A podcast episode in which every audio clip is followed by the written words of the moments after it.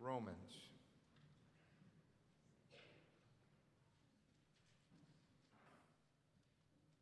But Job answered and said, Oh, that my grief were throughly weighed, and my calamity laid in the balances together. For now it would be heavier than the sand of the sea. Therefore, my words are swallowed up, for the arrows of the Almighty are within me. The poison whereof drinketh up my spirit, the terrors of God do set themselves in array against me. Then skipping down to Romans chapter 12, verse 15. Rejoice with them that rejoice, and weep with them that weep. We want to continue our second part of our Facing Life's Greatest Challenge series with our second part, grief. Grace for the grieving. Grace for the grieving. Let us pray. If we could have Reverend Hill, sir, please pray over our message and messenger.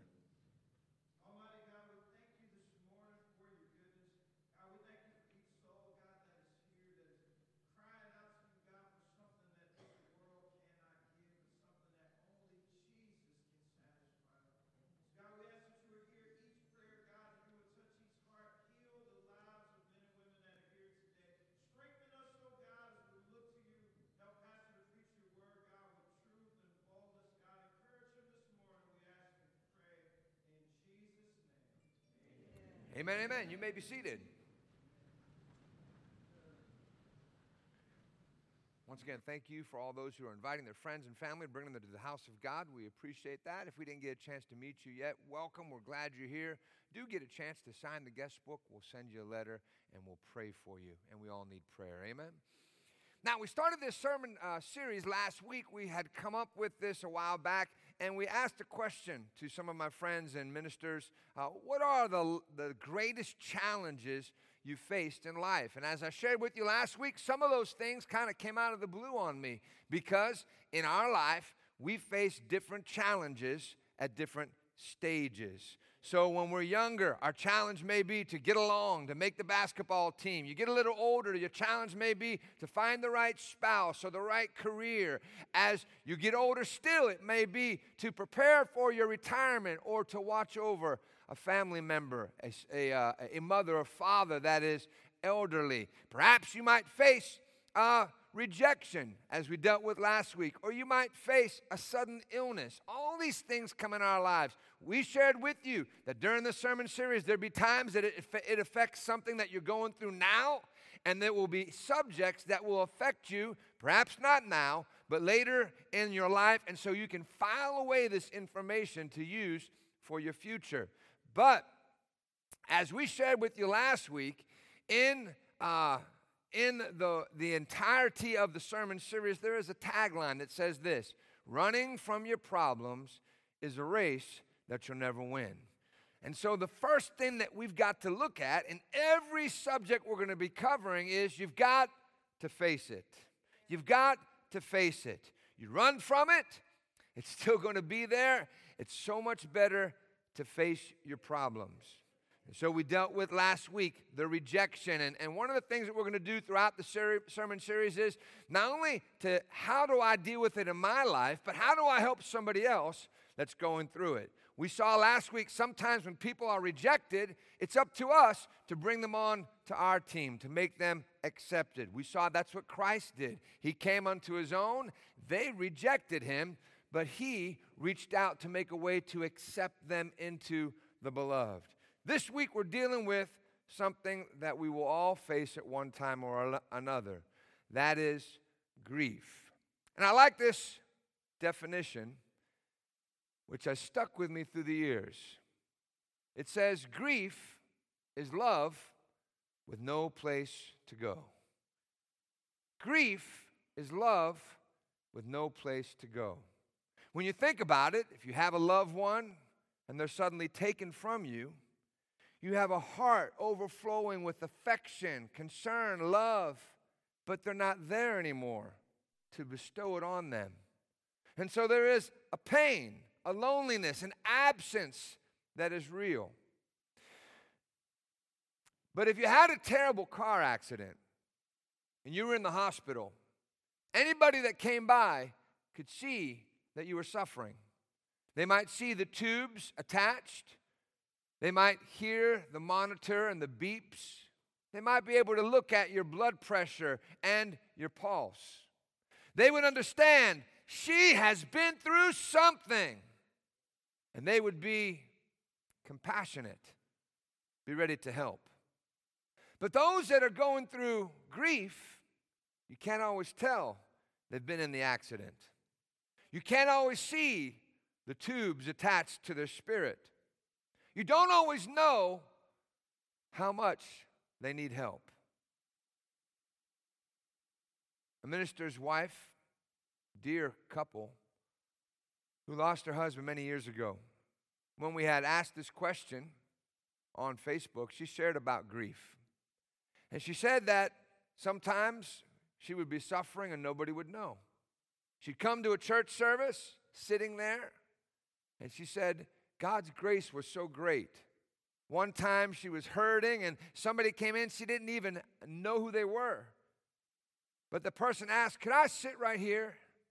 And she was so grateful because she said, At that moment, I needed somebody just to sit with me, somebody to be with me.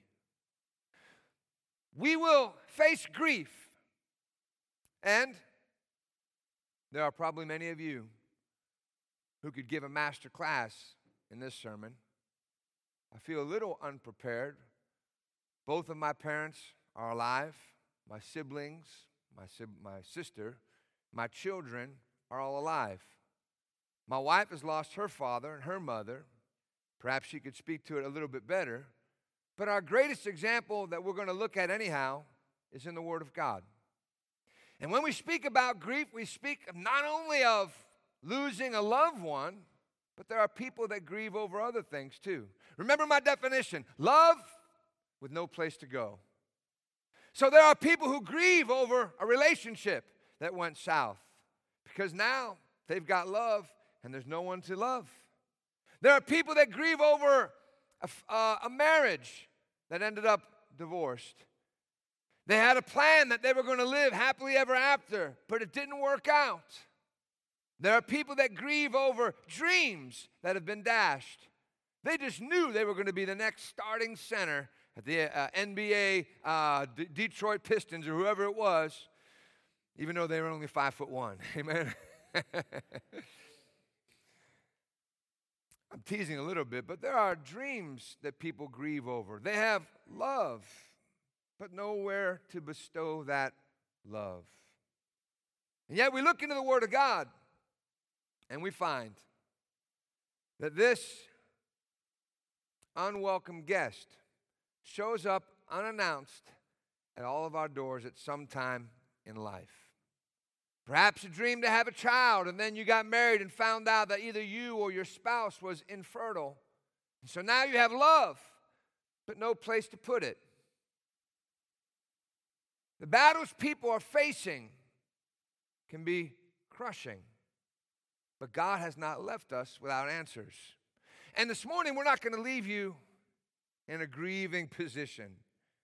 Here's something that we want you to understand. The Bible talks about, he said, though we pass through the valley of Baca, and the valley of Baca meant the valley of tears, but God said we would pass through it. And so, no matter what you're going through at the moment, I want you to understand there is an end to it, there is another side to it. And so, though you may weep today, we want you to weep with faith.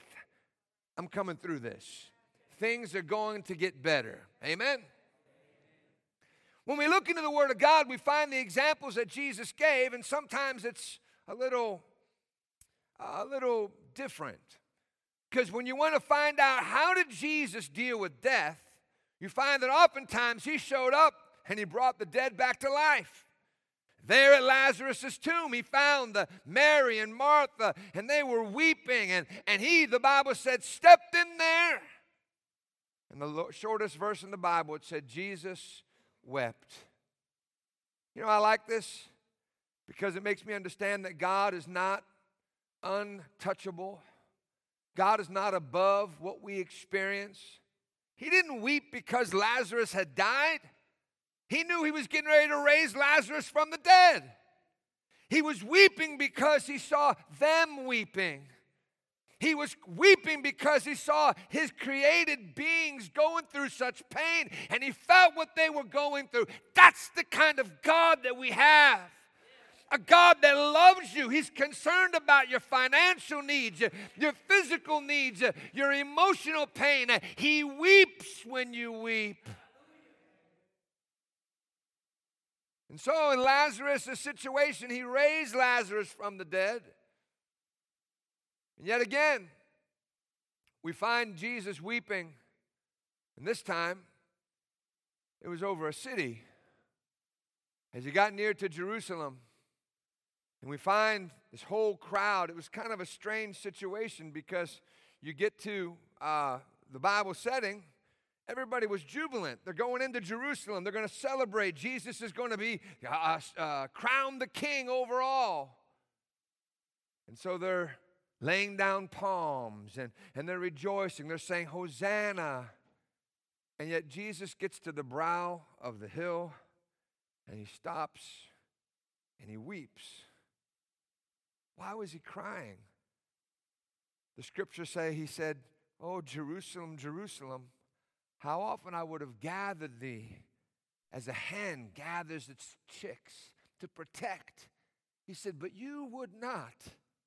He was weeping because he had a better life, a better eternity for them, but they were resisting it. And I wonder if at times he doesn't weep for us today. Because God has something so much better than what you might be having right now. If you don't know Christ as your Savior, there is something so much better than the life you have. And yet, it's strange how that the devil is such a good advertiser that he can present the world as something so great and so wonderful that people will trade eternal life and God for some baubles. You know, if I would present you a check for a million dollars and say, This is a real check, certified cashier's checking in my other hand, maybe have some plastic uh, jewels. And if you didn't know better, you'd say, Wow, those plastic jewels look a lot better. But you'd make a fool's trade, wouldn't you? Amen. And so there are people making foolish trade. They're trading their eternity for something that cannot satisfy. And so we find Jesus weeping. He wept and he grieved with those that grieved. We find him weeping when there were those who didn't want to receive the help. And yet we find it's kind of strange. There were times he didn't weep at the death of somebody. What about John the Baptist? They came and told him, Lord, they beheaded John. He finished his course. They killed him. And the Bible said he sought for a place of solitude. He wanted to get away. And we don't know exactly what he was going to do in that, that quiet time, but, but he could not find a place of solitude. He wanted to get away, and yet everybody chased after him. And so there he was with all these people. What did he do? Hey, get away from me. Can't you see I'm in pain? No. The Bible said he ministered to them. And it gives us a little secret, doesn't it? Because he loved John, that was not only a, a, a, his cousin and, and someone that was preparing the way of the Lord, it was somebody that he cared for. He loved him. And now John wasn't there to bestow that love. And so, what did Jesus do with the love he had? He ministered to others. And this is a secret, isn't it? That sometimes when we're going through the pain, some of the best things that we can do to get out of that grieving season, to pass through it, and I'm not saying you shouldn't grieve, that it's only natural to grieve, but some of the best ways to pass through it is to begin to take that love we have for the, the person that's gone and begin to bestow it upon somebody else. Begin to share it with somebody else. Can't run from it, but you can share that love with somebody else. Jesus didn't weep there. And, and, and then you have to ask this question why didn't Jesus weep at the death of John? Because he had an eternal perspective. He understood this life isn't over, this isn't everything. There's something after this life. He knew that John was in that moment in paradise, that one day from paradise would be in heaven. And so, why should I weep? I'm going to see him again. I have an eternal perspective. I understand I'm going to see him again. That's where Christianity and the hope of eternal life comes in and buoys up a, a, man or a woman because I understand if my loved one is a Christian, when they die, it's only a transition from this life to the next, and I will see them again. So, though naturally I might experience the loss of my family member that are no longer there and I can't fellowship with them, have a meal with them, talk to them, call them up, I know I'm going to see them again. But many of you are already asking the question what about those who were not Christians when they died? And this is hard. I can't tell you otherwise. I can't gloss over the truth. A person that doesn't know Jesus Christ as Lord and Savior, when they die, they don't go to heaven. There is not a purgatory. That's why there was an urgency and, an intensity of Jesus' emotion while he was there at Jerusalem. He was weeping because he didn't want them to die and go to hell. He was weeping because he wanted to help the people, but they were resisting his help. And so when we have that eternal perspective, and, and I look and I say, my loved one, my, my, my child, my mother, my father, they're not a Christian.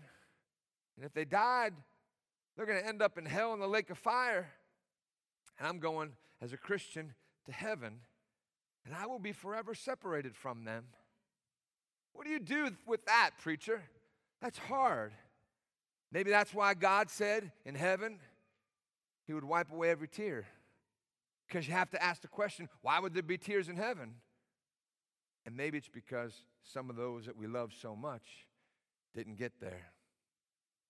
So, preacher, that's not very helpful. Well, it is in this sense, because it should move us with an urgency it should make us work and labor and pray and say, Oh God, instead of scolding my loved ones that aren't doing right, let me pray for them that you would open their minds. Instead of pointing out all the things that are wrong, God, let me labor. Let me cry out to you until you do something in their life because, God, if you don't save them and they die and go to hell, that would be heartbreaking.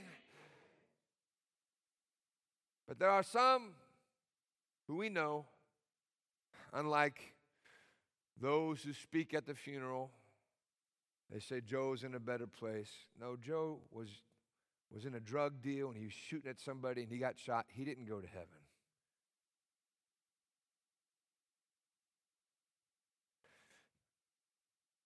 There's a very horrendous doctrine. There are certain churches that teach, and they teach this no matter when you come to Christ, no matter what you do afterwards, you're going to go to heaven. They use a term they call it unconditional, eternal salvation. Well, we believe in eternal salvation, just not unconditional eternal salvation. Because if I lie, Today I get saved. I come to the altar. Jesus, forgive me and save me. I mean it. But then afterwards, I go out and I, I, I lie and I drink and I, I, I kill somebody, and in the midst of it, the SWAT team comes and they kill me. I'm not going to heaven because I prayed this morning in the midst of my unrepented sin. And you say that's kind of scary. No, it, it creates an urgency that we keep our heart right with God. Because if you die in unrepentant sin, if I lie, what am I? Liar. It doesn't take much uh, theology to get that, right? If I, if I commit fornication, having sex with somebody I'm not married to, outside of marriage, adultery, fornication, really the same word in the Greek. If I commit fornication, what am I? Fornicator or adulterer. Amen? If I get drunk, when am I? Hey, you're almost there. Drunkard, right? Oh, sorry. You out, Ivory. If I if I go get drunk, I'm a drunkard. Now here's what the Bible said. No liar shall inherit the kingdom of heaven. No drunkard shall inherit the kingdom. No fornicator. So we understand there is a need to change. We understand there, need, there is a need for us to be, to be transformed.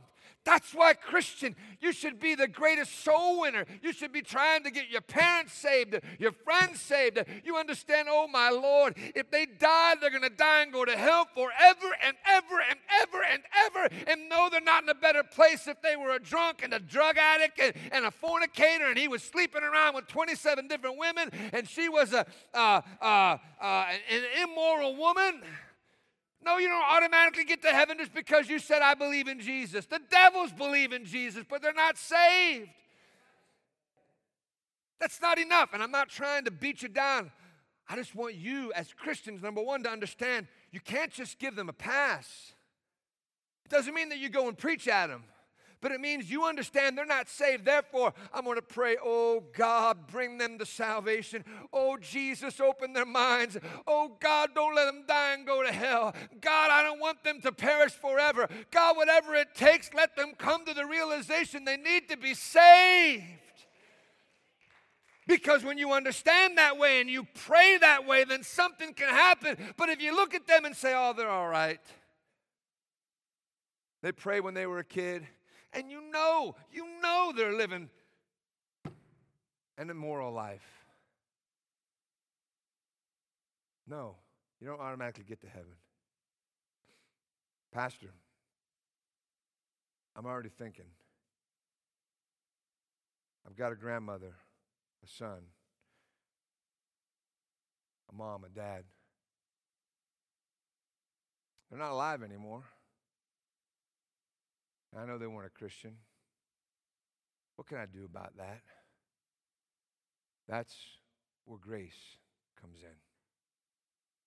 We can't un- undo it. David, King David, when he had committed adultery with Bathsheba, the baby was born. Eventually, the baby was sick. What did David do? He fasted, he prayed, cried out to God, God, spare the baby. But when the baby died, he got up, took a shower, washed up, cleaned himself. And his servants asked him, I don't understand what's going on. We thought that when we told you the baby had died, that you would be forever uh, uh, uh immobilized by grief. And David said, No, he's passed from this life to the next. I'm going to go to the next life, but he's not coming back.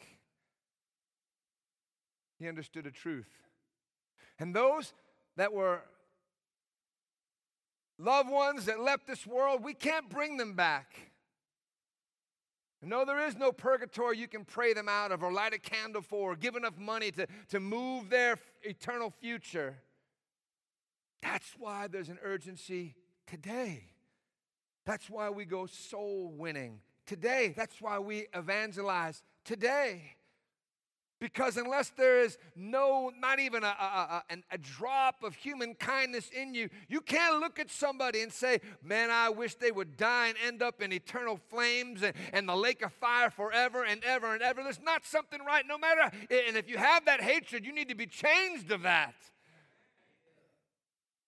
At that moment, we must understand that's where grace comes in. I can't go bring them back I can't change their future. They're already, it's already gone. And so I need God's grace to deal with the fact. And let me use that grace and that love with no place to go, that grief, and maybe re- let me reach somebody else before it's too late for them. Let me reach somebody else before it's too late for them. Eternal perspective makes us understand there's a place where human words fail. Real grace is needed. Let it motivate us to help those alive, to determine to do what we can to reach our city. And so, we've given you the scope of it. Let me come back now. If you're dealing with something, maybe you're, you're grieving a loved one, maybe you're, you're dealing with a, a situation that didn't work out the way you wanted to. I'm thinking of I'm thinking of a lot of grandparents nowadays. They raised their children, they thought, I'm done. But then their children had children, and something went south, and now the, their grandchildren are back, and they're raising up their grandchildren, or they're raising up their great grandchildren, and things aren't the way they thought. It's not driving around America in an RV and, and uh, having an empty nest, getting up, walking around naked in your house because there ain't no kids around anymore. Amen. Now it's, man, we got to go through this again, and times have changed. What do I do? Grieve, but grieve with faith. Weep with faith. Jesus said he, he stopped them from weeping at times. Why are you weeping? There's something in front of you you don't understand. They were there at Jesus' tomb, and, and uh, uh, there was Mary, and she was weeping. And they said, Woman, why weepest thou? They said, They've taken away my Lord. I don't know where they've laid him. And we can relate with her because they've taken away our Lord out of the schools and out of the government, and they've taken away our Lord sometimes out of the churches where you can go and not hear about Jesus and, and, out of the families and out of the media, and they're doing everything they can to hide God, and they're promoting devilishness and, and uh, uh, promoting uh, all types of debauchery and depravity and making it seem like it's normal. You got to understand, there is an active plan of the devil uh, propagating the worst and most heinous sins, trying to make it appear normal so that people will accept it. They don't blink twice about somebody shacked up not being married anymore. That's more normal than, than ever. They don't think twice about uh, two men kissing each other or two women in a relationship. That's just the way it is. They don't think anything bad about somebody going out there and smoking dope. Matter of fact, they legalized it.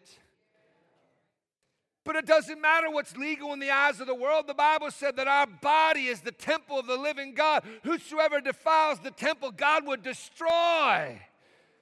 Whether we defile it with pornography through our mind or we defile it with cigarettes and, and uh, dope, uh, uh, in taking it in, or alcohol, whether we defile it through hatred and prejudice, uh, whoever defiles this temple of God, God would destroy.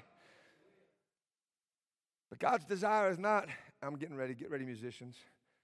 God's desire today is not just to hold up your, your sin.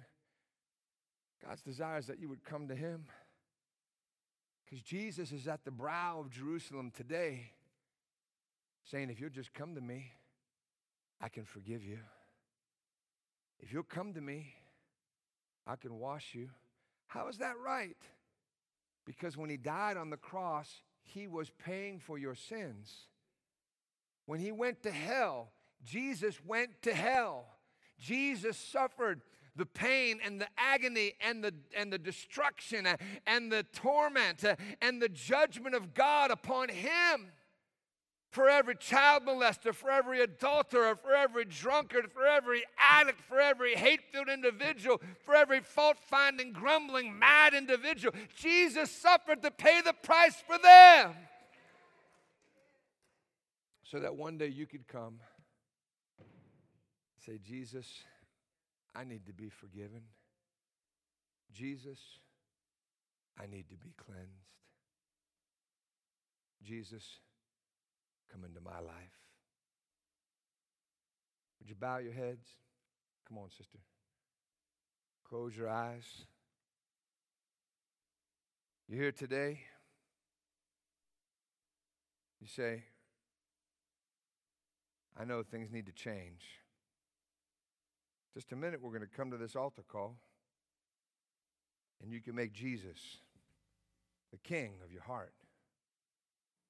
In just a minute, you can come and say, God, I need help. I need cleansed. I don't want to stay in this bondage, this addiction. And God, if I'm grieving, I'm going to grieve with faith. Weeping may endure for a night, but joy cometh in the morning. God, you love us. You won't let something come to us that we're not able to deal with. And so I pray now, Lord, as these men and women come to you, I pray that you hear their prayer pray that you give them a new start. I pray that you would transform them. God, we appreciate all you've done, and we thank you. You're here today, and you say, I know I need to be changed. I want God to come into my life.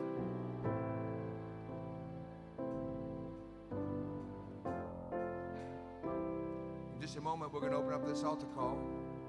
When we do, you come and say, God, come into my life. Save me. You say, Preacher, that's what I'm going through. Would you pray for me? Heads are bowed, eyes are closed.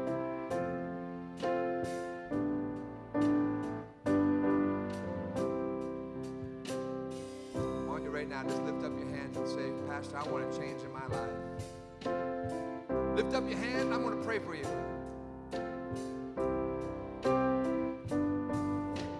Father, I pray for each one. Lord, I pray right now that you'd move in their lives. I pray that you draw them to this altar, that they'd find peace, that they'd find forgiveness, that they'd find a, a better future. And Lord, I pray that you would move, open their eyes, open their hearts, God. Let the blood of Jesus cleanse them. Let the Spirit of God move in their hearts and souls. God, we give you thanks we give you praise in Jesus' name. As the